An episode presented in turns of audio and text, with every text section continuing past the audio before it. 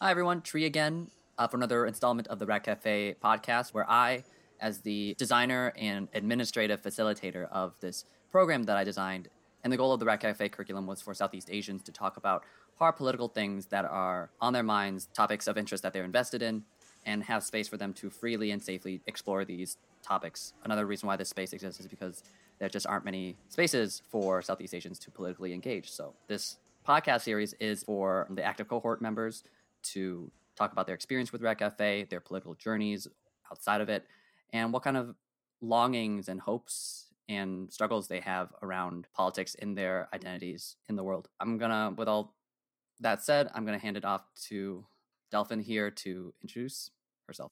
Hi everyone, my name is Delphin DeFrank. I use she and they pronouns, and I am from the West Coast. I'm currently in the Pacific Northwest, um, originally coming from Southern California for my background. And right now, I am an educator. I went to school in the Pacific Northwest for my undergrad and continued for my grad school.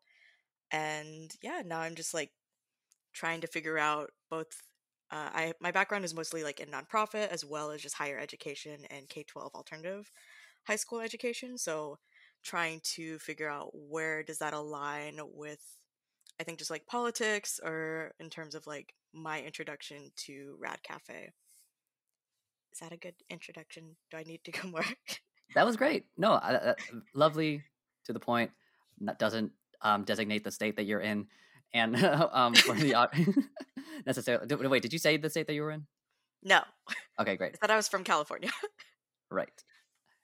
Uh, they could still be in California. Who do you know, audience? and I only I only asked this because uh, for the audience, Delphin and I were talking about the thing about her name being very unique and how uh, to find them online. Um, and there was a little story that you shared with me. Um, I don't know if you want to share that. Yeah, yeah, no, it's funny because I'm like I tell my students too because I am an educator within a higher ed currently, and a lot of my like things like protected class come up like HR whatever's right. Um, it's funny because I will look up like for myself sometimes. Um, when I was an undergrad, I would check and like like yeah, my name's pretty unique. There's not like a lot of other people like me. I would come up in some some articles for my alma mater, and then I was like finding myself being searched on LinkedIn. So I would say like recently, um, like I was involved in like some protests, did get arrested. Um, there's a lot of bookings, and I like wasn't feeling a lot of the trauma yet, or just like the post trauma, like post traumatic stress of like being in jail and being jailed by the system, right? Um, because it was like a Black Lives Matter protest. Um, if anyone knows anything about the Pacific Northwest, it is a very like white liberal space with like and or pockets of white liberalism and then like mostly largely conservative for a lot of other spaces. So you also have like a lot of conservatives even within those c- cities. And if anyone knows Andy Ngo, the infamous Southeast Asian, I believe he's Vietnamese, um, and he's in Portland. And he, like I saw him and a bunch of other conservatives looking at my LinkedIn profile, and I was just like, "Oh my god, somebody noticed me!" like the Andy Ngo recognizes me and blasted me out on Twitter of like, look who got arrested even though on my like when I was getting booked and everything, like I'm sure he doesn't know that I'm also Southeast Asian and I think he's a joke um as a journalist, but it's just so funny because a lot of people like reached out to me and was like, "Hey, I saw that Andy Ngo also tweeted about you." Um and like your photo because they also had friends that were arrested and like saw they're like, "Are you okay?" And I was like, "Yeah, I'm fine. But wow, Andy Ngo also tweeted about me and looked me up on LinkedIn to see if he could try to dox me. Hilarious. So that's a fun story that I'm just like, who would have thought? So popular. that's right. You've you've made it. You've made a Delphin. You are now part of the um the blacklist of I don't know. There's there's probably some kind of database for for people like you in the uh the in like the right wing Viet Vietnosphere or Southeast, probably mainly Viet because we're really, in terms of Southeast Asian ethnicities that care about this sort of thing, yeah, we're pretty bad. Yeah, and if anyone wants to know about Andy Ngo, how do you? Well, his last name is pronounced NGO, so wow, NGO. Um, I'm, I'm being stupid right now. Just are you, are you connecting the dots? Are you trying to make like a red line, like conspiracy theory it up all over here? Yes, I am. I am. Andy Ngo nonprofits, uh, vulture uh, co-opting the movement, something like that. It's, it's all triangulates. Um, but Andy NGO and man, that, that could be like a persona for, for for like people who work in nonprofits. This is this is the Andy NGO. Um, he he likes like I don't know indie music, and he works at a nonprofit because he believes in that the the we can change the system from within, and, or something like that. Which you know, hmm, we can. I don't know. I don't know. I fucking know. In different capacities, yeah, right. Like believes that believes in liberalism, is also the model minority, plays into the model minority myth, and like but also wants to say that they're not like those other Asians and all of these things, right? I feel like I come across that so often with folks that like have especially Asian folks, um, East Asian and Southeast Asian, right? Like the proximity to whiteness and they're just like, Oh, I'm not like those other Asians, but I'm also oppressed. And it's like, yes, but also your fight is not with the white liberals. but that's me. they, they think it is because like we gotta fight the system from within, right? We gotta get white people on our side. I mean, I mean to an extent. to to an extent, yeah. No, it reminds me, and I think because we had this in our intake for our first Rad Cafe meeting, where I think one of the questions that you posed was like something about like interracial dating with like white people, and I was like, ah, like I feel that, and I like it's hard because I've been in this relationship with a white person, like they identify as trans and like but they're also in the echelon of like white um, grew up like middle class upper middle class is also like a white british person so i'm like the key you know settler colonial. I was like at least they're not french where i don't have a complex and like with that in terms of my like descendants right? Where my, being lao where it's like at least i'm not being oppressed by a french person. But yeah i remember that conversation like that conversation or that like question so well because I'm like, I feel like where I am right now, I definitely, if I started a new relationship or if I was seeking relationships out now, I'd be like, yeah, I would definitely not date a white person. but like, because I was much younger and like, I know this white person kind of, this white person kind of like grew up with me in terms of my journey. Their fragility has already been destroyed in a way where I'm like, I consistently and will consistently remind them that they are a white person. Like, I'm also part white, and my proximity to whiteness is another thing that I have to unpack for myself. But I consistently am like, by the way, you're racist. by the way, what you said was anti-black. Um, you need to give your money monthly to, and I like do all these things. We're like, you need to give your money to people, like, and I'm trying to get them to like donate, but also like that's a whole other thing of like donating to charities is just another aspect of capitalism, and that's just, it's just all tiring. that's right. Say it, comrade. um yeah that's the tone. I i don't Delphin and i didn't really talk about like what what is language wise what we're allowing but uh i haven't checked in with my bosses totally yet. They haven't said no to profanity. They haven't said no to like um harder left political language so why not? I was like it. put an explicit sticker. Like um not content warning. not for the triggered right or something. Not for the triggered right. Um if you want left leaning children, have left leaning children listen around, no to neoliberals. All the above. Yes. Well, I'm, i appreciate you being. Um, I don't want to get into too many tangents, but my mind's always going to tangents of like. First, the first tangent was I, I was gonna say I don't want to be frank, but then my brain went to I don't want to be de frank. hey. that's that's it. You did it. End the podcast now. Listen, we just need to get to that punchline. Eventually, it'll come up organically again. Don't worry. Better. Um, and then the next tangent in my head was that like, oh, so so the reason why I, uh, my brain went to that is because I have this Sagittarius stellium in my chart. Like I have a lot of Sagittarius. I don't know if that means anything to you, but like I just go to jokes, man. Always jokes. I'm like I'm not super into or haven't learned a lot about the stelliums. I need to do more astrology things. I'm like the astrology person in my like friend group, even though I don't know that much astrology stuff. And they're just like, tell like I know the big three. I know how the Mars and um, yes, Mars and Mercury impact kind of like folks' charts, but I have to do more learning, do do more research on my end. But yeah, Sagittarius. I feel like Sagittarius are always like dad joke people.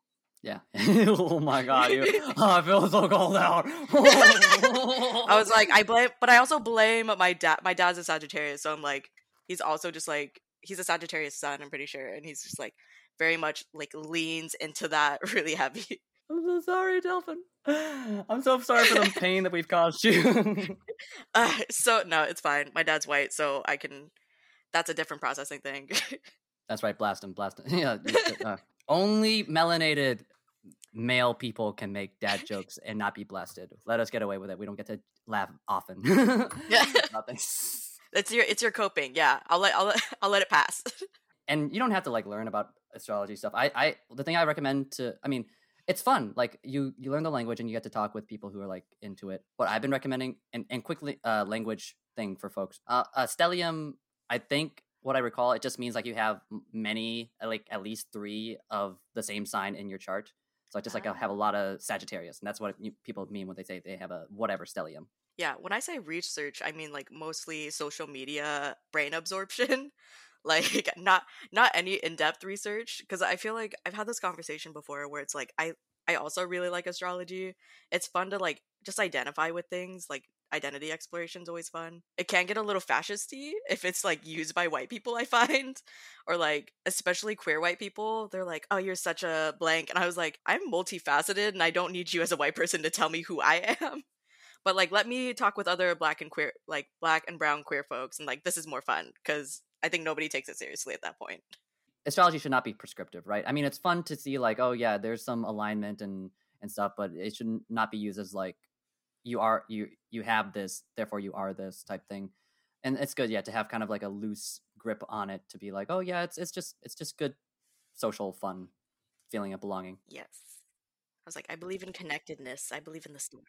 There's also the element of like eh, man this this tangent this isn't even related to like what i what i was going to say when i was like i'm going to be defrank this is like this is totally like not even part of what i was going to say in to follow that. So but before I get to back to that, I just tell people to like download the pattern, which is an app that you can just punch in your stuff, but they don't you're not required to know about like any of the placement stuff or any of the signs in order to for the app to tell you stuff about to to give you like readings.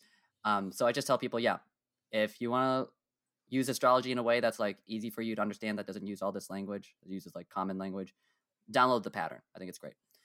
Do you use the pattern? I've downloaded it. I feel so like I think those are the two apps that people recommend, right? Is pat the pattern and then CoStar. And CoStar is very aggressive. and I'm like, this is a lot. like there's a lot of like energy coming for me right now. So I like I think I disable the CoStar notifications mostly because I like to see what my other friends' charts are. Um, and then the pattern I feel like is very mystical in a way, and it kind of like is also kind of off-putting to me for some reason. I don't know. I have, I guess I just like to me they're like kind of two opposites, and I I'm off-put by both of them, but use them for some reason. I I feel you for both. I'm uh, for what you described with both. CoStar is pretty like what would you say aggressive? Like yeah, I was like aggressive comes from my throat a little bit sometimes, and I was like, there's a lot of energy for 3 p.m. in the afternoon. I need you to reel it back a little bit, co-star. I feel that. And for the pattern, yeah, it is it is a little mystical. Sometimes lately for me, it's been like a little too on the nose. Maybe in that way it's kind of mystical. Like I just feel like, wow. What? what? I'm learning so much. I am like I am getting such instructive readings that's like really helping me frame some of the many of the dilemmas that I'm going through right now, but also uh, the opportunities. I'm like, okay, I'll lean into this. Thanks. Mm. Let me let me get back to the thing I was going to be defrank about. It just won't stop. I'm gonna I'm gonna pile this into the ground until you're like tree. Your your melanin license is revoked. You you have abused, or your maleness is is showing up way too much right now. You gotta you gotta stop it. Okay, what was I gonna be defrank about? yes, ma'am. What are you what are you trying to be defrank about? Okay, let's see. And, and, just for the audience, he, they, she are fine for me. They're all they're all great. Why is my shoulder hurt? I got this booster. Another fucking tangent. You're just so comfortable going on tangents. I really am. Look here. Um, the astrology stuff is good. Like I my first recording with the Rad Cafe folks, I was talking with HC. They and I were talking about astro- astrology for the first like 20 minutes, or not just astrology, also Rad Cafe. But then like at some point I was like, I'm sorry everyone, this is just becoming an astrology podcast. There's no there's no politics at all. there's no unless you combined all of it. political astrology. That's where the fascism comes in. We're gonna just like Mm. say everyone's this, and we're getting rid of all the um. What's what's a hated sign? Okay, we're not doing this. I was like, this feels uncomfortable. uh, I was like, but uh, there was like a TikTok because someone was like, I'm a Virgo, so I created this spreadsheet of all the like U.S. presidents and like what repeated sign, like their sun signs at least, and like what showed up the most. And I was like, this is actually really interesting. I am not a Virgo rising, or I don't have a lot of Virgo. My most of my Earths, I have like no fire in my chart at all. I have like water, and earth and like maybe one or two air. Yeah, no, it was really interesting because I was like, oh, it seems like a couple of Pisces, but I think it was like I forget what was the like, and it, like I've seen that trend a lot too with like serial killers or like what's the number one sign or like what's the number one dictator sign, and I think like Taurus was like dictators are usually Tauruses, and I was like, ooh, that's a little scary as a Taurus rising. Damn, that's wild. Are you? Hmm. I know that several of like I know Marx and was it Engels I, and uh, Lenin were were Taurus suns, and I don't know if like from your source if they would have lumped them into that. I, I haven't verified this, but that a lot of Scorpios, Scorpios, Gemini's, and there's probably one more sign that like gets that become presidents or become like heads of state a lot um Mm. because like those are the the power hungry ones the ones that like want the attention of a lot of people trump is a gemini is what i hear and Mm. uh narendra modi in who leads the hindutva movement and whatever in india he's a scorpio sun but then like you have to look at the rest of the chart my arm hurts so much it just like started hurting a lot i I got a booster shot for Pfizer the other day because I work. That has me like going to houses and stuff. Or that's what that was my excuse for getting it while I was like at Costco. I was like, okay, I'll get this booster shot. Oh, you need to have like a reason. Okay, I guess this is my reason. It's like, did you do windmills in the pharmacy? You just like That's what I did. I like legit. I was like, maybe this is like a. I don't know. I feel like I'm a millennial, like Gen Z cusp. I don't. I don't know who I really am. What are generations besides white ways of like defining culture? But I was like doing like large windmills and like the Rite Aid, and like these like older people are just like, what is happening? I I guess these older people also didn't get their shots because if they got their shots, they know exactly what's happening. Um, exactly. Actually, I may have misunderstood. At the Rite Aid, were you getting a shot or what was that? yeah, I was getting my Okay, COVID that's shots. Yes, I was like making sure that was the key piece. At this point, I forgot what I was gonna be frank about, so I'm gonna just just It's like watch you remember towards like after this recording's done. it definitely, truly. I think that's what will happen. Um, You're gonna message me on Discord and you're like, ah. how does one col- okay how do we collect ourselves after all that so political journey wise so oh yeah i was gonna yeah you, you you were talking about um being being able to share uh your um relationship with whiteness and ha- and the start of rad cafe but i had an intake meeting in a group forum with um, several of the members i had three different ones with about four or five people in each group and i had a list of questions and prompts for us to kind of lo- just like discuss as a group um, in each of the groups. And one of the questions that Delphin brought up was I had to be precise about this phrasing, or else I, I would. It's hard to bring up pol- personal stuff into politics, right? Even though people, there's a phrase like the personal is political. There are just some personal things that are like really hard to bring up unless that person themselves is bringing it up. And one thing is like the idea of interracial dating, especially if it's it includes white people. Yeah, I, I appreciate your candor and bring it up because I feel like in a lot of spaces, it's look, I'm a male presenting person. Uh, I've lived my life mostly as male, and like me bringing up the question can be very, hiya. And um, there's a political aspect to the question, right? Of can you smash the cis hetero capitalist patriarchy if you're intimately involved with someone like that? And like a lot of people said, yeah. I mean, several, there, there's room for it. I was curious to see like what is the grade. It's not like a yes or like hard yes or no. It's like what is the grade gradation? Like what are the things that can be difficult to if that's a goal in goal you have of smashing the xyz while you're like i know i love this person right i know they're great people i want to be in good relationship with them and this stuff right And I think I was like the yes and because it's always like a yes and conversation, right? It's never just like a yes, no. like I think nothing is ever that binary as you named earlier. Because yeah, it's just like how comfortable and I think like that's gonna happen for a lot of folks, especially I say byproducts, like it's like byproducts of like socialization, right? Or like byproducts of like not saying that people are products i mean capitalism says that but me being a personal product of that right of like my father being a white person my mom being an asian person but her being a migrant, her relationship and like navigation of that was very different than like my navigation of it, which is like as a as someone who's never been from the homeland, doesn't know the struggles, right? Like my mom being a migrant isn't like a direct result of the Vietnam War as like other Lao people or other Hmong people that are currently in the US. It's more of like a and I named this earlier, I think in a conversation with you trio of like my mom was just like, I don't like communism or like I don't like how it's functioning in the like 90s. I think once what is it?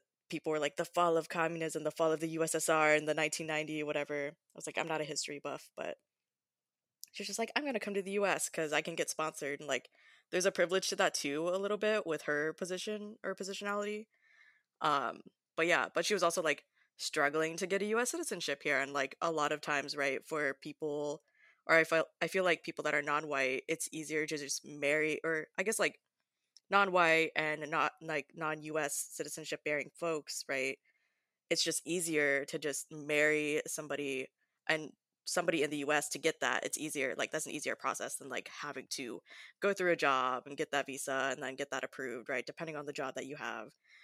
Because it's so much easier for folks in STEM to do it than folks that are just like doing like blue collar jobs, right? So we're just doing like labor work, which is a lot of I think migrants that come to the US. Her idea, right, and I feel like this happens to a lot of folks was like I'm going to marry a white person because what I know of the US is white people live here instead of the large diversity that exists with like like there's a lot of diversity in the US um or like pockets of it right and I think maybe she recognized it cuz now I'm like processing I had a cousin who also wanted to come to the US but my mom connected to a Khmer Lao person to get them because they had a US citizenship and she's like marry this brown person right and like make that connection cuz then you'll have more in common which I think she's recognizing like and I think she talks about it like that's another thing that's a little bit toxic about my mom. She'll like badmouth the other parent, or like she'll badmouth my dad, which I'm like, yes, he is a white person. You sh- we should badmouth white people because they just don't get it a lot of the times. But I think she's can be a little bit delusional in like the ways that she interfaces, and I think that's just a, a lot of trauma that she's faced. So I think processing and unpacking that conversation, right, where especially if as someone who is mixed race, I say multiracial or biracial of like white and Lao, what does that mean? especially me being visibly brown and not perceived as white. I never get perceived as white unless I go to the home country, right? Where they're like, oh, yeah, you're obviously mixed with something. but like in the US, it never gets perceived that way. And I think that largely impacted like how I perceive other things, right? Or how I perceive politics and what my place is in that and like recognizing my proximity to whiteness.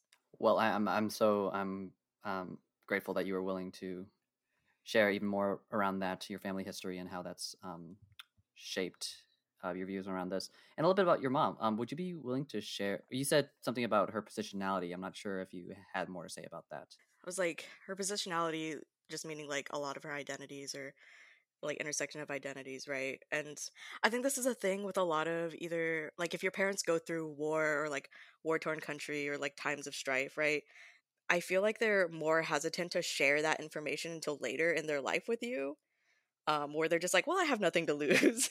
or like, this isn't gonna potentially traumatize my kid, even though I'm like, it's still a little traumatizing to hear that you, or not traumatizing, but like interesting, I guess, also to hear like her brother was like also largely involved with the Russians when like communism was becoming popular in the in Laos. So like she also has a lot of land and like her positionality or privilege in the home country is a little bit different than I would say like other ethnic minorities in Lao because ethnic like there are a lot of ethnic minorities in Lao. Um, and then she's just like a lay Lao person, also Buddhist, right? Like has some animistic um, religious traditions, but also has like she tells me like, yeah, we have land in Lao, and I'm like, what does that mean? Why do we have land there, and why didn't you stay there if that was going to be better for you, or like what I perceive as better, right? Like sometimes I just want to expat and like go back, but I don't know Lao at all. So that's another process where I'm just like, okay. And then what would my privilege be going back to that country, right? Because like her positionality in the home country is different or gets perceived differently or like it's in a different context, right? Than compared to the US where I think a lot of folks like get racism, right? When you're not in a when you're facing a lot of diversity or facing a lot of white supremacy or a lot of white people as opposed to a more homogenous society. Not saying that like racism won't exist at all there, but because like race doesn't exist as a construct there. Yeah, just prejudice. Yeah. Mostly around like foreigners, right? Unless there's like a lot of media, like U.S. media, like portraying whites in this way and non-whites in this way, then sure, it could be like ex. The racism could be exported there, but it does it didn't exist there. And to the point of like diversity here, um, in the in the U.S. because like yes, numbers wise, there could be there's like a spread, but for the most part, we know that non-white people are usually poorer unless they're like Northeast Asian people, like you said, coming from STEM H-1B visas, migrating here, um, versus people who were um, subjugated economically and socially here for like generations. So like the class component is a huge thing when it comes to whatever we when, whenever we talk about diversity in the states. And yeah, um, appreciate you naming the the aspect of land ownership and what you talked about with would it have been better for her to stay there versus here because like even if you you're doing good here if you have the opportunity to do even better whatever that means like why not take it right because people who live in asia they have like good whatever they move to the us because it's like oh my god i don't know just more more stuff more why not more yeah and, and the question of like going back because um as yourself versus as your mom because um hc and i in the first Rad Cafe podcast recording that you'll be able to listen to once they're out. I mean, their topic of focus was like Viet US expat going Viet VQ going back to Vietnam, creating this art scene. They didn't necessarily gentrify things because like that has its own things that you, you can hear about in the in the call I had with them with HC. But yeah, they just come back and they don't really have a relationship with the locals there, and they're just kind of like creating this kind of insular art scene. So it's like it's very it's very fraught. The whole like children of immigrants their relationship to the homeland, and but then also the parents if they came from relative non-poor status or like non like bottom class status there which is a lot of diaspora to the states. Yeah. anyways to be able to afford to get here you know or whatever that means. Yeah. I was like it's a lot of i forget who coined boba liberalism but like that's what i feel is like the victimization of like oh well i don't really, really belong anywhere and like yes not really belonging to a space or things like those feelings are valid but like what is that rooted in at the end of the day of like you not f- what is the entitlement right to needing to feel like you belong in a space that because like it's okay to shift. I think that's the other thing right where it's like people are so hesitant to like change which change is like tiring too but having to create something new is so tiring and they'd rather just go back to what something was or like wanting to victimize themselves and like well it used to be like this way or i still get oppressed in this way and it's like okay, but then what is the other aspects of consciousness that you're not being aware of, right? Like you named earlier, like what is the social class? What is your ability to not be in the home country anymore is a privilege of social class, right? And then you have like your citizenship thing, like the fact that you were able to go to another country and like whether you have like a US passport now or I think about it with my partner where it's like they have like three fucking pa- or three passports and I'm just like that's so mind-boggling to me and I'm like I just have my one and I think my mom had to give up her like Lao one in order to get a US one. They have like an Irish and a British one and a US one. And I'm just like, why is it so easy for white people to just get a bunch of these passports? But that's a little bit of we, a tangent. I think we can explain why. I think we know. I just don't want to name it because then I'm like, I just get sad about it. So, so actually, yeah, no, the political journey stuff. So you talked about um, your relationship with race, at least with the prompts, and I want to hear about like when, what kind of things got you to be more thoughtful and conscious about politics in relationship to yourself. Yeah. Uh, I'm like, I feel like I wasn't super, and this is, it's funny because in my position now, I, my title is like student representation and governance advisor so like where I am now, and like if we, I did a backwards timeline, right? Like it's very much rooted in what does leadership look like and how because I I'm a large com- like I'm a very large advocate of like leadership can look like can look different, right? Leadership isn't necessarily like you have a title, this is a leader. I I'm very much like, hey, and I say this because I did an interview um for like a grad student's um thesis or like internship practicum process and they asked me these questions of like are do you think you're a good leader? and i straight up was like no. Like in the context of like whiteness and like how we define leadership in the US i've never found myself as a good leader. Like i like to collaborate right? Leaders in the US make decisions that aren't fully holistic and are kind of like well we need to make a decision which like it can happen like not to say that it doesn't happen and like when you collaborate with other things like at the end at the end of the day decisions do have to be made but like what is the experience of leadership? Who is defining that experience of leadership? And a lot of the times it's like you had a title you made decisions that is leader and you manage people right? Like i think that's how people define leadership as. And i was just like no. Like i a lot of my undergrad i was like i worked collaboratively with like 10 other people to do culture nights to do large events right i don't think i've ever named myself or recognized that self recognize that work as leadership and that's just like in terms of politics a lot of my politics is informed by like nonprofit work which as we named earlier kind of problematic. I say kind of very problematic in terms of who is doing that leadership, who is naming that they're doing that leadership, and what does that work actually end up looking like? Or is it just performative at the end of the day, right? Are you just bringing in a check? Are we just perpetuating a cycle of that, like someone's drowning, but I need to pay my bills and I get paid so that people are drowning? Like, that never, that cycle will never be broken within capitalism, right?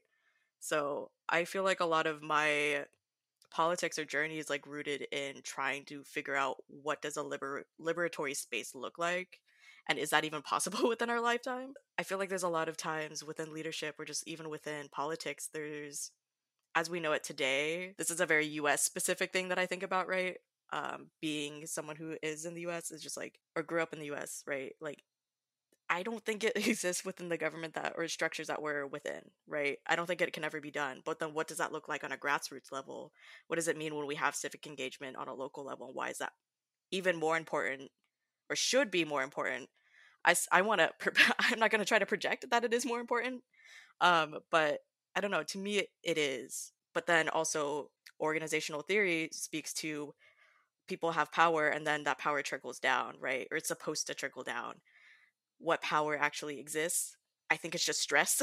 and then the stress trickles down to other people. And then people at the bottom, right, are most impacted by the less power that they have. Before that, like my undergrad, I feel like I wasn't as politically involved because I just moved to Oregon. I was very much rooted in California. I feel like a lot of my politics is very much rooted in like what is the context that I'm living within. Because I California, I was like brown, also a lot of racism, but the racism is more direct. Moved to the Pacific Northwest, racism is still here, just a little less direct, and they're not going to tell you up front to your face about it. And I think a lot of people experience that passive aggressive, like leadership, racism, all of the oppressions, right?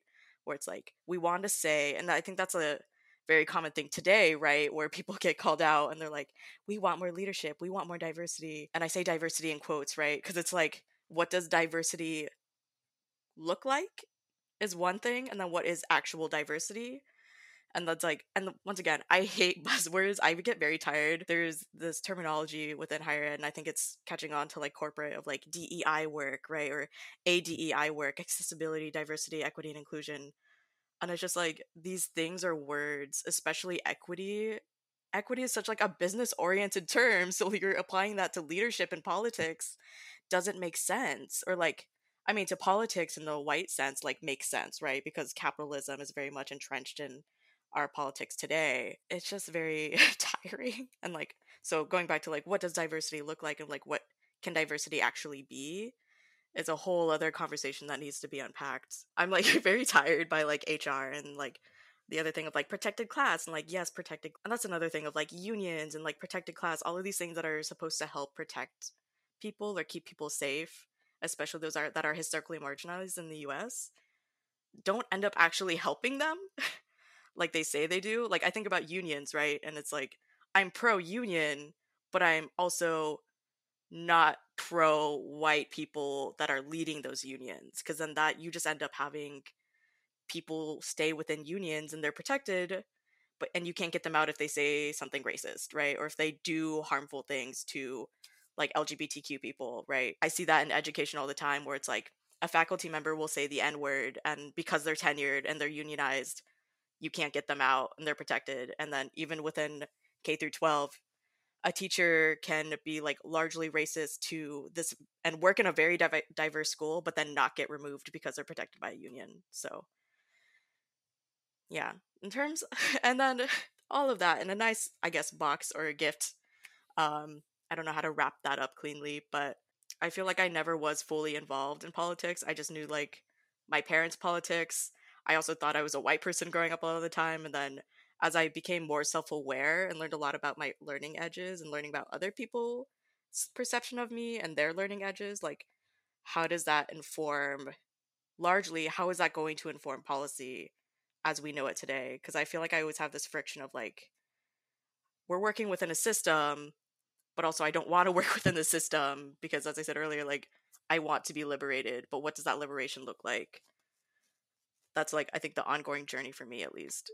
No worries about like messiness or not having like a a, a bow to wrap everything with. Like, not, not we're deep in the deep in the weeds around this, and it's going to be very messy and dirty and not clear. So I appreciate you bringing up the point about like the union unions protecting like really. I can't just say bigoted because there's something un, something else going on. Because when I think about working class politics and like white working class people, like if those white working class people are racist against other non-white working class people, then you are against your own class. Um, you are you are like actively discriminating against people of your own class. So there is no class politics. There's just people protecting their own interests, like neoliberal shills.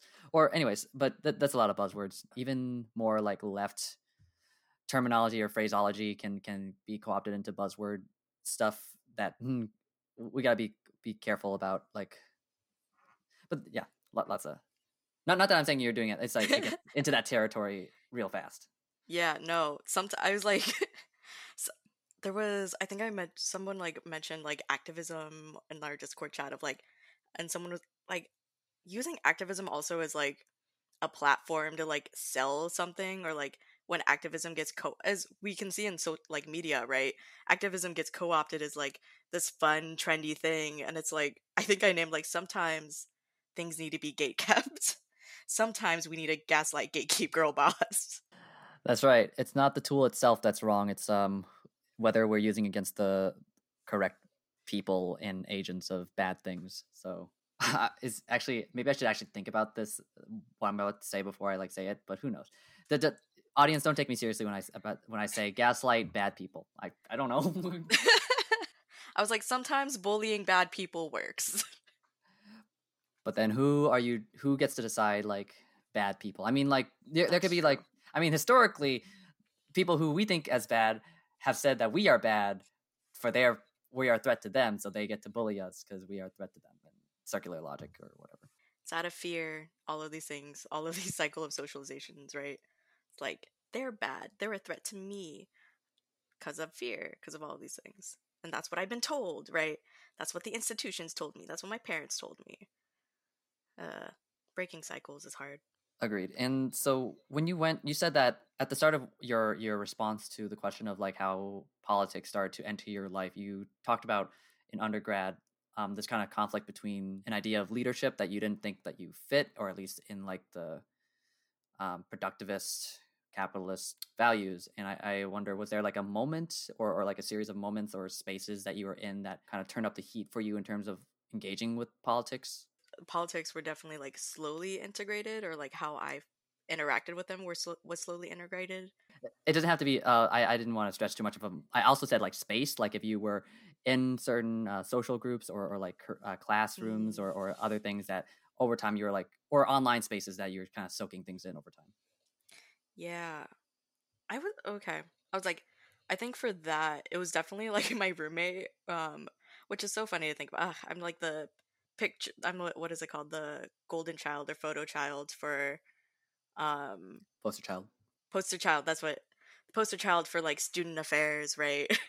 Where it's like ah yes i interacted with my roommate and they were all they were like very pro communist very like and i was just like oh i don't really know and like i was kind of like my first person and they were like also multiracial um they're like turkish and white and we both connect like we both connected because we're like yeah being multiracial and also from California and then coming up to the Pacific Northwest is very different.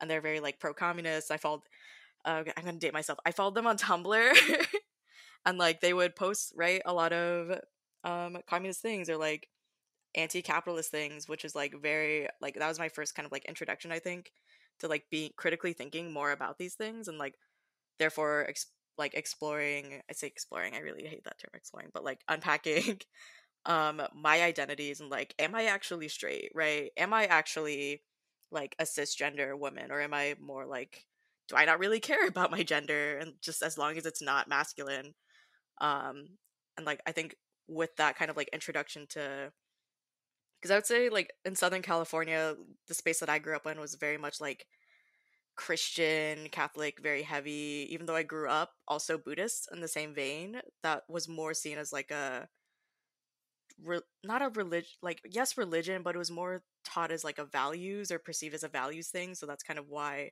both buddhism and catholicism were like hand in hand when i grew up because it's like you can have buddhist teachings and then also learn from catholicism which i was not the biggest fan of um but like i took more of the buddhist side and like continue to follow that today right? So like i think being more critical with that roommate and like and we ended up being roommates for like two years right? Of like continuing to be like how does being communist and then what does that mean for community organizing right? And like how does that look like on campus? How do we find our people? Um that's kind of i think that's where it started. So poster child for go to college and you'll learn things but also recognizing that not all learning has to exist within academic spaces because i would say i definitely didn't learn these things when i was in academic space. If anything i was more critical when i was in an academic space and things were brought up like oh my god. I remember taking this like war and terrorism class and they're talking about like who's buddhist? Largely and it was a largely like white class and like the, all the people of color sat in the back because we were just tired and the professor was white and they're like who's buddhist? And it was like me and these three other southeast asian kids. And the professor was like uh yes talk to us about buddhism. And i'm just like oh my god this is so annoying. Like if this was like a different way right then i wouldn't like if this if critical race theory or like all of these things were more embodied into pedagogy and how does pedagogy inform politics because it was a polit- political science class and they're like how do these things inform like how does religion inform practices? How does what does terrorism look like? All these things. So in terms of politics like there's so much that goes into it and i know a lot of people are like identity politics blah blah blah blah. But it's like that's how else are you doing your politics right? Or to me like white people cry identity politics and it's like that's because what has become norm for you is just politics. They've always either seen themselves or have been informed and dominated that conversation. So like civic engagement as we know it today is very passive. Vote for these people right? Get involved into your very white supremacist government. And i'm just like that's not for me boo or like how do in my role current today right how do i support students to not think like solely on what white governance looks like in the us did that answer your question I think so. No, no, no. Yeah, you start out the the roommate one was a, a clear like specific example, which is good, and then like leading into the rest of your like undergrad experience, trying to preserve yourself uh, um, in those spaces where you're not learning as much as like outside the curriculums about like more political stuff that isn't like kind of being shoved down your throat. The last thing that you what you just said. Sorry, run back the last thing that you said to me. Supporting in my role, I think like supporting students of like not to have them only think about yeah. what does government look like because we just I was like I was kind of annoyed and this is a thing where it's like I go to a public institution, right? and I am in charge of like the Office of Civic Engagement, and they're like, yes, we have a voting hub. There's like a mandate in my state that's like, we are required to have a voting hub on campus, which is great for accessibility, but then like not everyone votes because legally, right, or legally cannot vote, whether they're undocumented or have mixed status, right, or are in prison, right, or are in jail can't vote. Like, there's a lot of limitations. So I'm like, like trying to help with the student governance aspect of like, your vote matters yes if you can are eligible to vote but then also what does that look like outside of what we normally think of for civic engagement which is like voting right like i feel like voting is what everyone thinks about and i'm just like i'm tired there needs to be more done there does and sadly the incentive structures to get people to like demand that sort of thing is warped right? Because for people to for things like that to exist for other alternative kind of pedagogies around like how we think about governance people need to see the value of that and then they have to like demand it. Just like for people to see that even democratic socialism is viable at like a national level you have it almost required us to have a bernie type figure to to like get, get people riled up um, and to like l- go out and learn and see the understand the value of this and then demand it for themselves um, and so like the incentive structures to motivate people to like demand to, to ask for that aren't always there for you know. and it's like more white people right to like get that incentivization because like bernie is still a white person like a white jewish person but it's still a white person so it's like we're incentivizing but then what does that direction or push look like and who's doing that direction and push like and this is where like having a white ally is helpful right? But then it's also like but it can't just only be that person. So let's see. So it was a, yeah the roommate situation of it's funny that you mentioned like the the, the poster child for um, student affairs stuff. That's yeah. You know it's good to have roommates or I, I think it's good I, I personally don't want to ever live on my own. I always want to have like one person who i can like if we're passing each other, even just like in our, our apartment unit, I want to be like chill with them or be able to strike up conversation with them. And I because I want to have like differences of opinion, have good conversations. And I think like yeah, having roommates or whatever who aren't like from your friend group can really expose you to new ideas, communism, I guess, and and other things. like who would have thunk? Um, and and then like, I wonder if there are ways for us to have that sort of structure elsewhere, right? Because we know like algorithms, we live in an era of algorithms where we just get stuck um, in this in our little cultural social whirlpools of hearing the same stuff um, reinforced for ourselves. And then like, are there ways to have like roommates, randomly selected roommates outside of colleges where you are forced to like be with people who don't share your views directly or whatever. Yeah. It's an interesting concept, right? And I know that like there's some I was like remembering when I worked at my nonprofit, there are like pockets of it or pockets where they're trying to do that. Like, um, I think Bridge Meadows is a nonprofit that exists in the Portland metro area where they bring in like all like groups of families into this like community. So like they'll have a lot of older people and then they'll have like families with children and they're like all within this like community and they all kind of like look out for each other and they have that they also they incentivize in a way like the organizers or just like the folks supporting this community are yeah um it's like a mixed family situation right? Where it's like you have older people caring for the little ones if like the adult like the in, I, in an ideal world where we don't have nuclear families like that's what would happen right? So like i wish that was more i think like available like and i think bridge meadows does it for like low income folks right? Like that's who they're focused on which like it's very much needed right? And then how do we have that? I don't know. Part of me is just like yes have it for like other groups of people who are on a similar like learning level or open-mindedness but i'm also like i know that there will be pushback just because what does it mean to kind of like treat people as like your learning lessons? So things that i'm processing that last part is um, is huge, right? the, uh, as much as we want people to have their learning curves pushed, or we want people to be not necessarily comfortable, but not feel threatened when they're like at their learning curve. Um, but there's also the aspect of like, okay, what's are we at risk of using people to get to like open people to new ideas and experiences and thoughts? That's huge. And I, am glad that you brought up this Bridge Meadows place. I, I've been thinking about yeah the multi general generational. There have been programs that are trying to get elderly people would be would um, allow like younger folks to like live with them and like do chores for this for in in exchange for housing for like discounted housing. And so cool stuff to to dig into and i want and we'll have to set that for another time. Yes.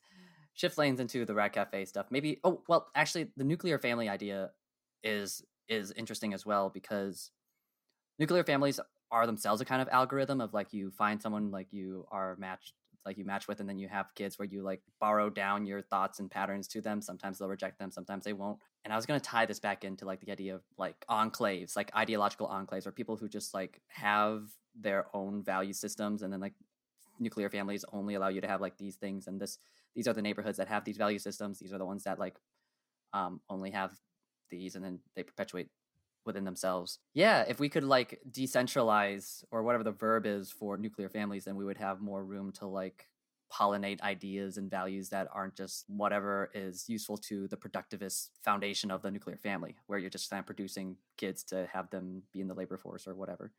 Yeah, no, it's very weird to think about like we have children or we're expected to have children and I'm like I feel like I'd be a cool like auntie. I think it'd be fun. It's I feel like that's at least the trend that I'm seeing a lot of folks are just like not anti children, but like anti having our own children. Um, if like we can make the deci- if we can make that decision right, because uh, it's just like there's just what does it mean to break cycles or like what does it mean to like because people have trauma and I think like not everyone recognizes that. So I think there's a lot of self awareness happening, and it's like, well, then what are other things that we can do to support like each other instead of just woo capitalism. Hmm. I don't want to like volunteer people what to do, but for folks who like don't want to have kids, they could. And if we have this kind of like decentralized commune model, or, or not not decentralized commune, but non nuclear family commune model, man, the, the, language around this will be tricky for me. You you let me know if it sounds uh, icky what I say, but like childless couples or childless people being like the aunties and unkies and and whatever the gender neutral term is for for that. Um, for for like people who do have kids, it'd be like, okay, we don't have the cost of having to raise their children, so we'll help out and like take care of yours and whatever, and we can have that village thing. Is there a name? Is there a word for like a gender neutral term for aunt uncle thing? I don't know. I was like, I've seen uncle like a like the spelling's different, oh. right? Um, or like I know this um one of my I was like it's weird to like say who are who's my friends or people that I just know, but an acquaintance from my high school was like Filipino and non-binary. I think they like came up with a term on their own that was like gender neutral for them, but also used uh, Tagalog. So Tagalog. So I was like, there's spellings. Yeah, for different languages. Yeah, I would love to know what that what they came up with. For English, I think uncle would be would be funny. Um, or like parent sibling because they are the parent sibling. So yeah. So with uh the topic that you did for for Rad Cafe, or at least like um put a spotlight on, was can um can Buddhism coexist in a communist Asia or Southeast Asia, whichever, however you want to like focus it. You don't you don't have to like present like an essay or book report on this. We are just kind of like talking about what what kind of th- questions came up for you, what kind of also um for the listener for listeners. I also brought in my friend Ung or An, who is a Vietnamese dude who is a big scholar around Buddhism and communism or communism and leftist leftist discourse, um, for like a meeting between me and Delphin to talk about this stuff. And we can just start off with like what kind of things came up. Why did you decide this topic in particular or land on it? Yeah, so this topic kind of like stems from um when I was in high school, like before I went to college, right? I was I think I was dabbling in like what does communism look like? I feel like I've always known as communism to be like this big bad, right? To American democracy, the big scary. Um, so, but I was like generally interested because like I love knowing my mom's history or like knowing things about my mom, even though she's very, very secretive. I'm sure she's a Scorpio, has a Scorpio sign somewhere. But I did an essay, but my essay in high school was very much rooted in like a lot of white perceptions of how communism exists within Asia and like kind of the spheres of influence kind of thing where and didn't really while it because it was a religious um yeah world religions like study that's like kind of like the focus of what I wanted to be. It's ended up being more of like a history paper and I think that's why I was like I don't really see the connection like yes, it currently exists, but then I never really, I think, like deep dived as a how old was I? Like 16 as a 16 year old. Like, what does it mean to be communist, or like, what is communism? And then how does that impact nation building? So that was kind of like our topic for that time, or within Rad Cafe. And I think for me, like exploring that again as someone who is more left leaning, right? I feel like as a high schooler, I was like kind of left lean like left leaning but more liberal like centrist to liberal. And now i'm just definitely like woo. I was like i have thoughts. I don't know where i am on the left but i'm like i have a lot of thoughts. And it's so interesting um like i've had like democrats tell me they're like ah yes i'm a leftist. And i was like okay.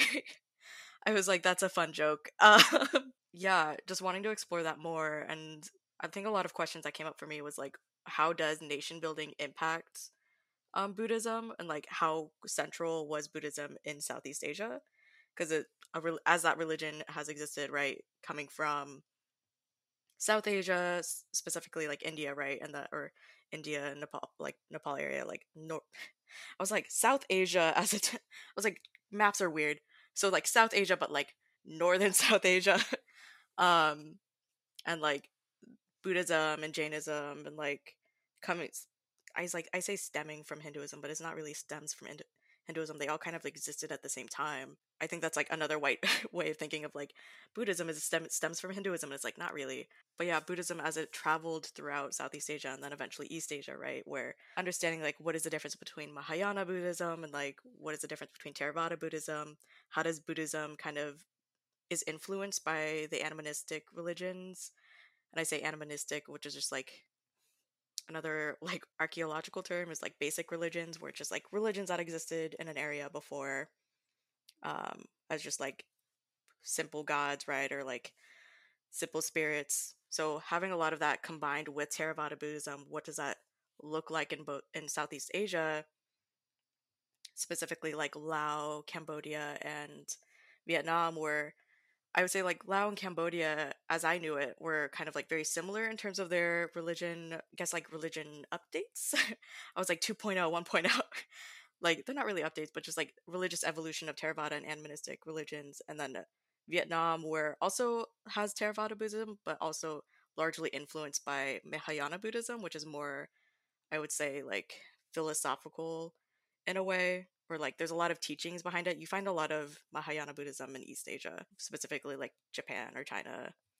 Um, or Korea, but I think for me, understanding what what is the role that Buddhism plays, and then why is it so important and why do, why can't it still exist in a communist Asia? Because we saw like the Russians or we saw com- communism coming to Southeast Asia. I say we, the U.S.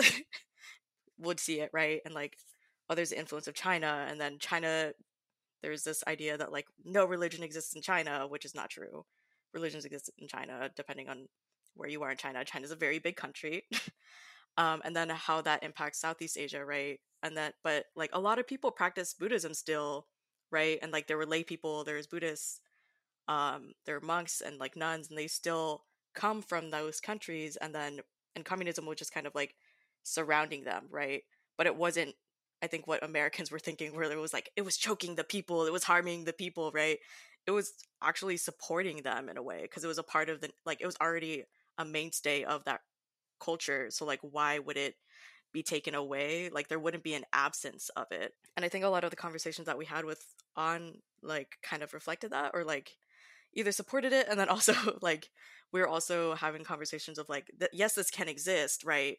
Especially because it's a smaller eh, uh, country um, and these countries were also like colonized right by the so specifically Laos and Cambodia and Vietnam were colonized by French people, right? So white people, and then having communism introduced kind of like seemed like the revolution that was needed to just be like, hey, we don't want to have this dependency, or I say dependency, we don't want white people here, right? We don't want to be colonized and treated as products and like lesser beings. That was like I think the shift and having that conversation with was like, yes, Buddhism and communism can exist if we think of communism as kind of like the socialist right like going back to like what is the core to communism? What makes communism communism for like on a human perspective or level instead of just what we know as communism with a like the as mark like marxist communism right?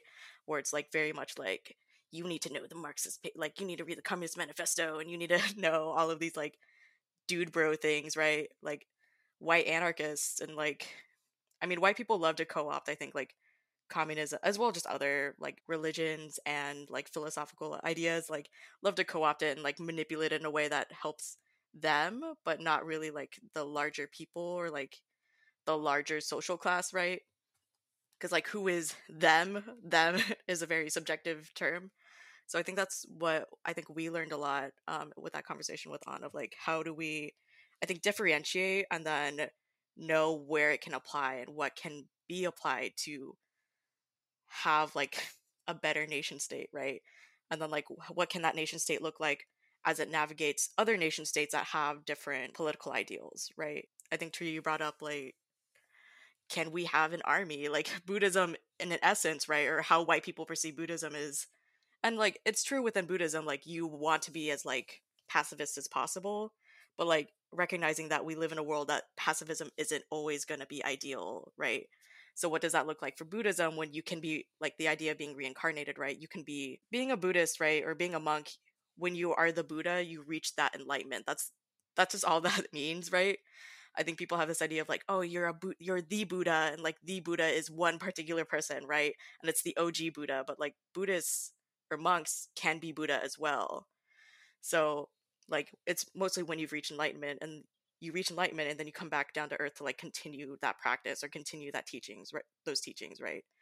And sometimes violence like is going to happen. What does that look like when you have to kind of put that aside or disavow right for that practice or religion at the moment do what's necessary to protect your people because buddhism also is like you need to protect people like death suffering is inevitable right that's part of the dharma and the four noble truths right like these things are inevitable life is inevitable violence is also inevitable how do we kind of balance all of that while we're also building our community or building our nation so that's kind of the large conversations that we had. Sometimes I got a little pessimistic, um, as I think like politics tends to be, right? Like there's this idea of lack of hope and lack of wanting, or I was yeah, lack of hope or like just uh, what is ideal or what can be done within our lifetime.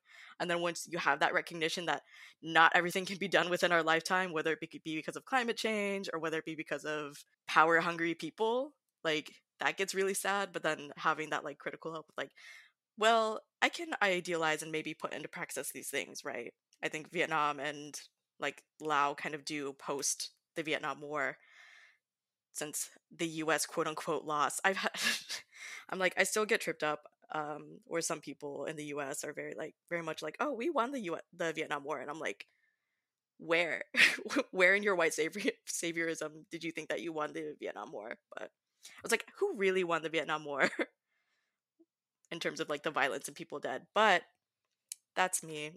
I'm also anti-war, but also understanding like violence does happen. But so long as resources are scarce and fear is a very powerful tool, violence will exist for for a while. um, right. uh, all the things that you're pointing that you're bringing up are that's still even a layer of how deep it can get in terms of like trying to dovetail Buddhism and communism outside of like the the Western uh, European kind of viewpoint of like Marxist communism versus like the more what sounds like localized or one thing you talked you you brought up was the idea of like the there are warrior monks is that what Ung called them or on he he said that there are monks that were assigned to be to defend and to also be conscripted or, or be like other governments or like other like government uh pe- states in the regions that were near these monasteries, they could like hire the warrior monks for their own. Is, is that what happened? I, I I I forget. But um yeah. Mm-hmm. Okay. And but the the task of the warrior or the the sacrifice of the warrior monk is that they couldn't become Buddha. They they had to like give up that that karmic thing. You can put words to it. Um, so that so that the people who do go on that journey can become Buddha, and they uh, have to fulfill this the the need to defend the those those monks who are on their way to becoming Buddhists, Bu- Buddhas, which is like kind of not clear in in people's conceptions of Buddhism. That's like everyone does this thing, but no, there are sacrifices that are very um, fundamental to the uh, the epistemology of the, the belief system of like there is sacrifice. No one, not everyone. It's not like everyone gets a chance at nirvana or or whatever. People do need to and I wondered like what level of I don't know is is there is there elements of hierarchy there? Is there what what compels? I don't know entirely, but it, it might suck if you're a warrior monk and you're like I want to be a regular monk or a Buddha monk, but now I got to do this, and it's like tough luck, kid. That's life. That's suffering. I don't know. yeah, it is suffering now.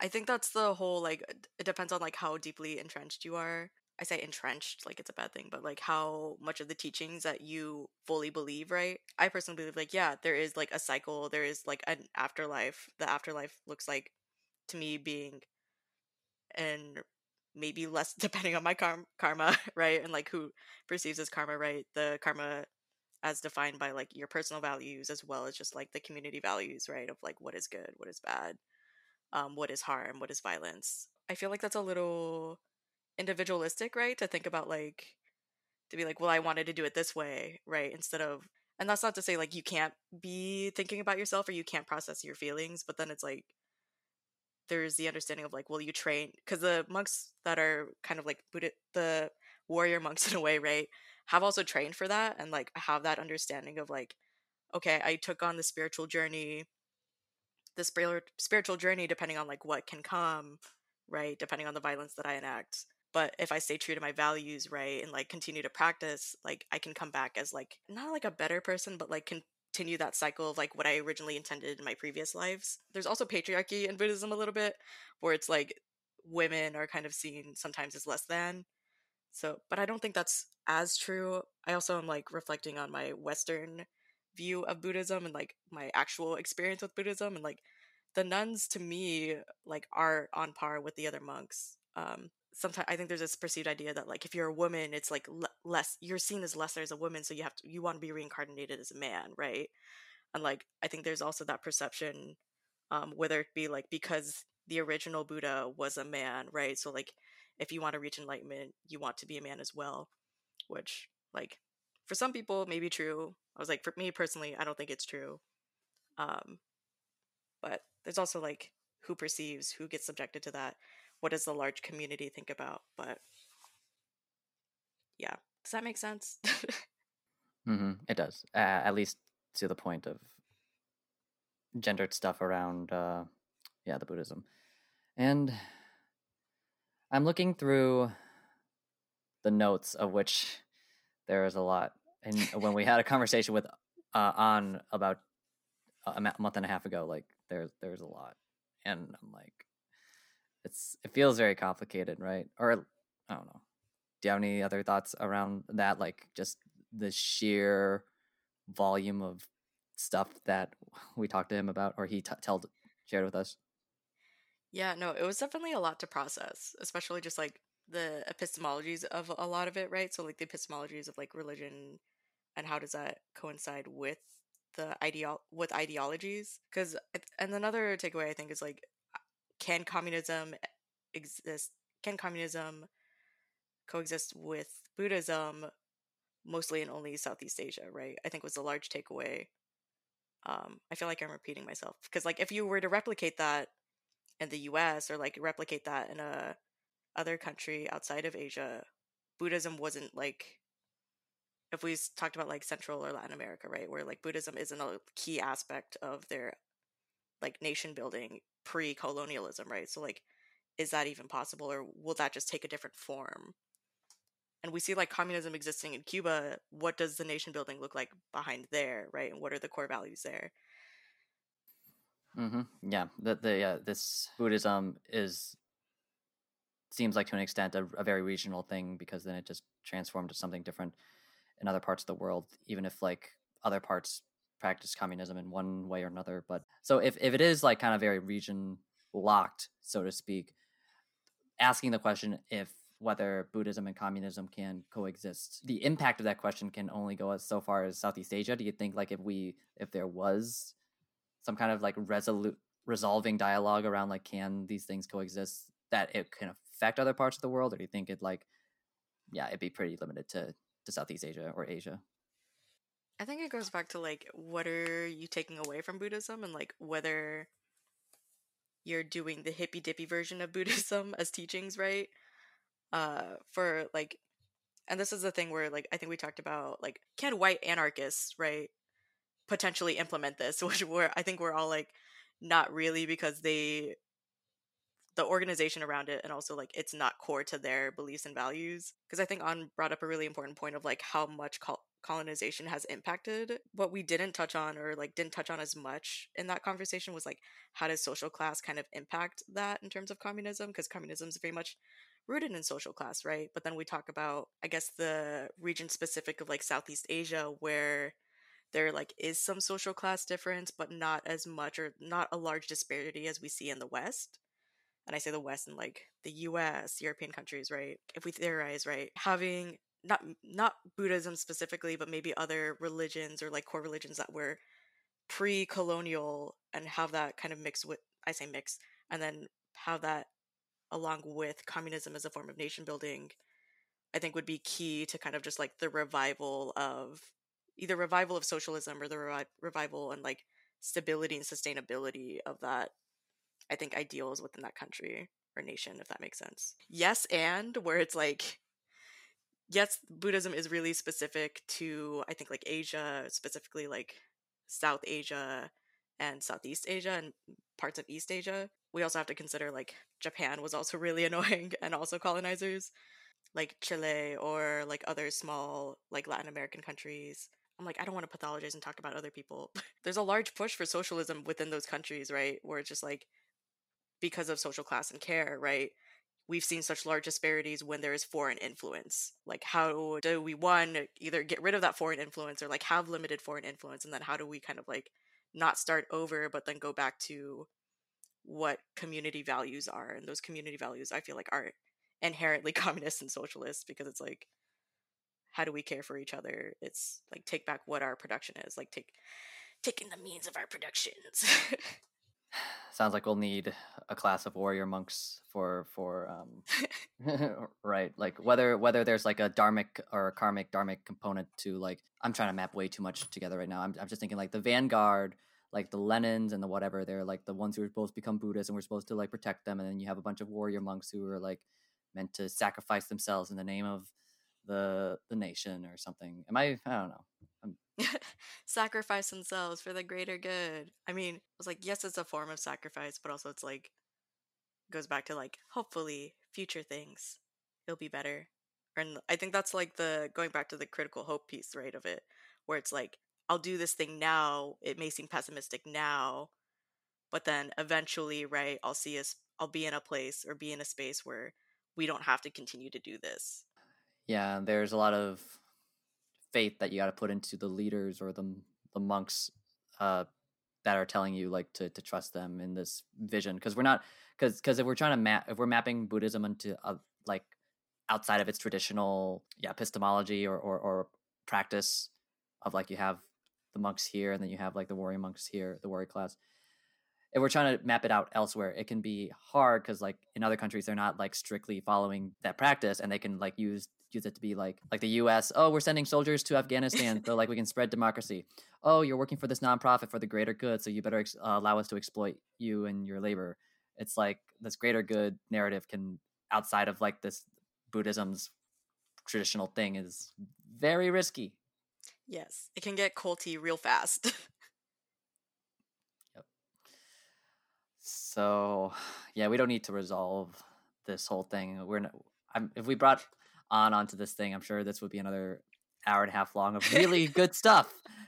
Oh my god, what was it? I think we were like scheduled to talk with On for like an hour, maybe, right? And then it ended up being like two and a half hours to three hours. And I was like, this is really good conversation. I have a lot to process now. He's truly an encyclopedia.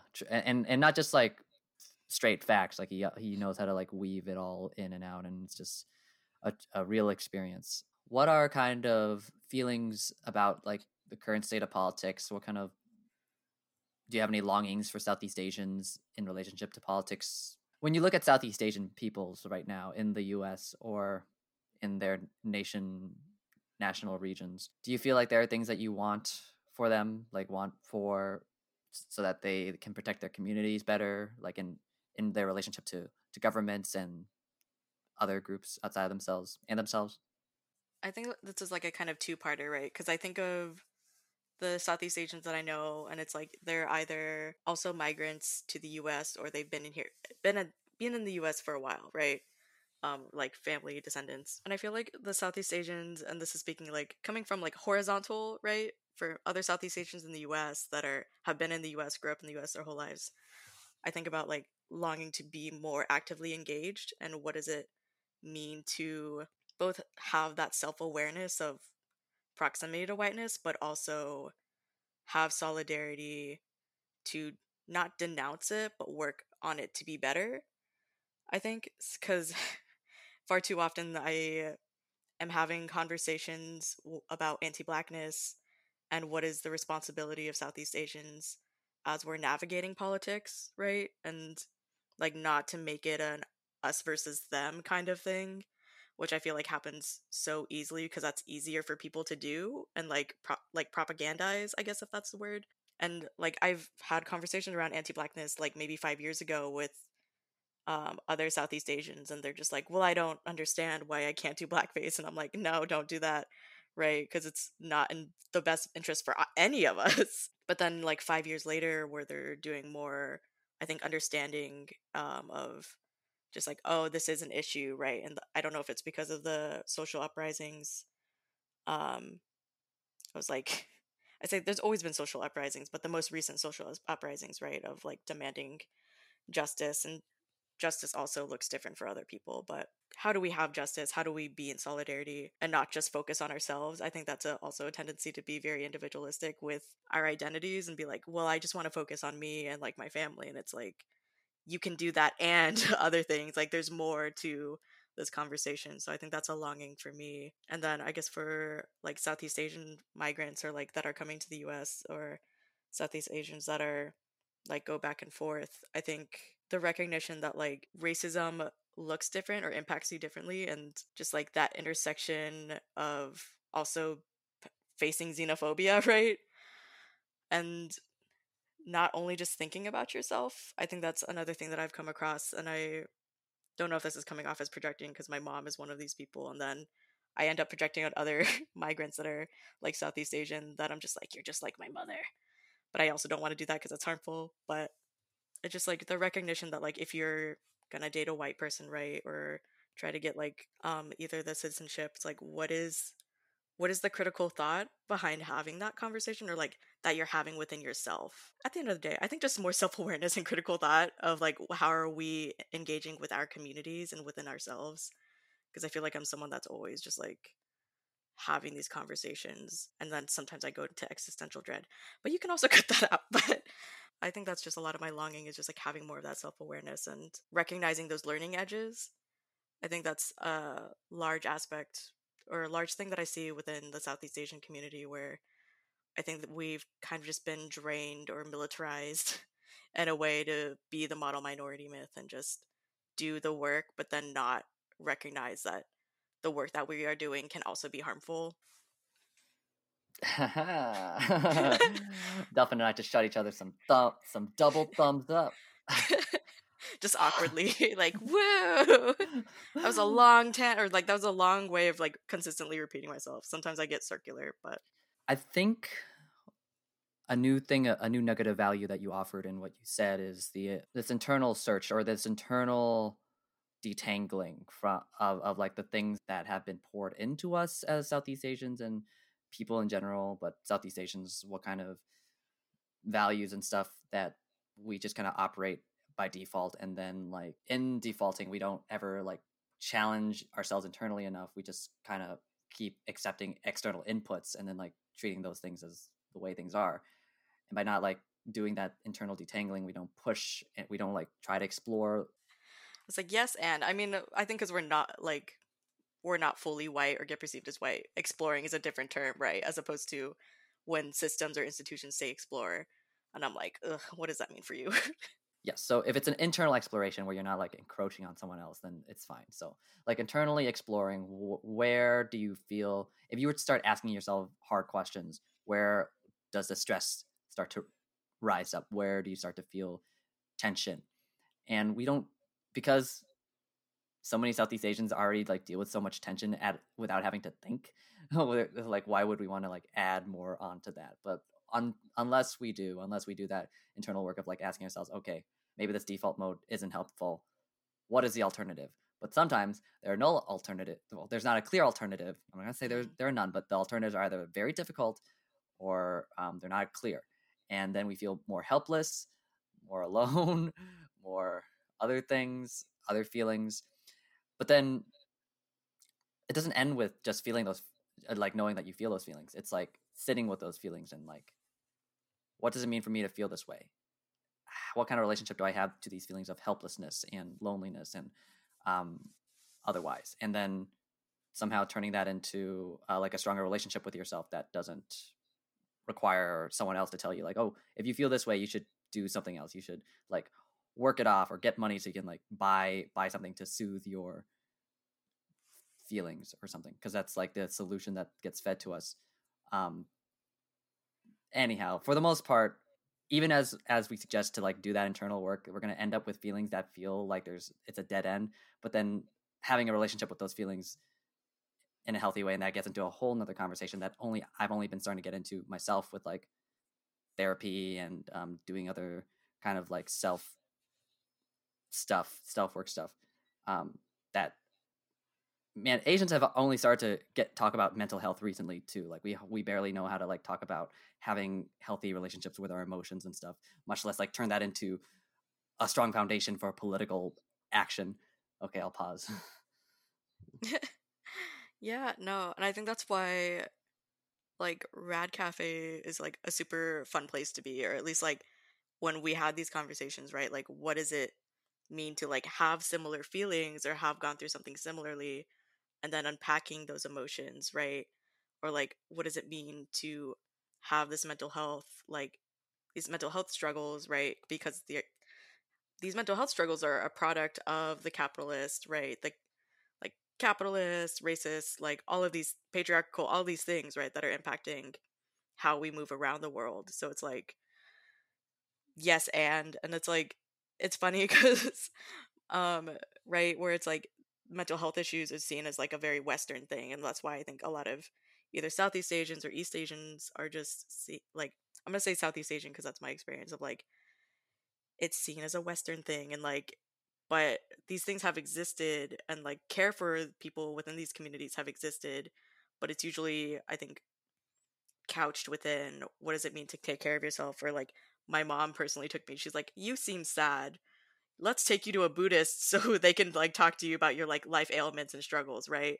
And like that was definitely more helpful to me when i was a 15 year old as opposed to like me going to a white therapist and i'm like well, these are my struggles and then them not understanding race or like all of these other cultural things that go behind why i'm potentially impact being impacted right?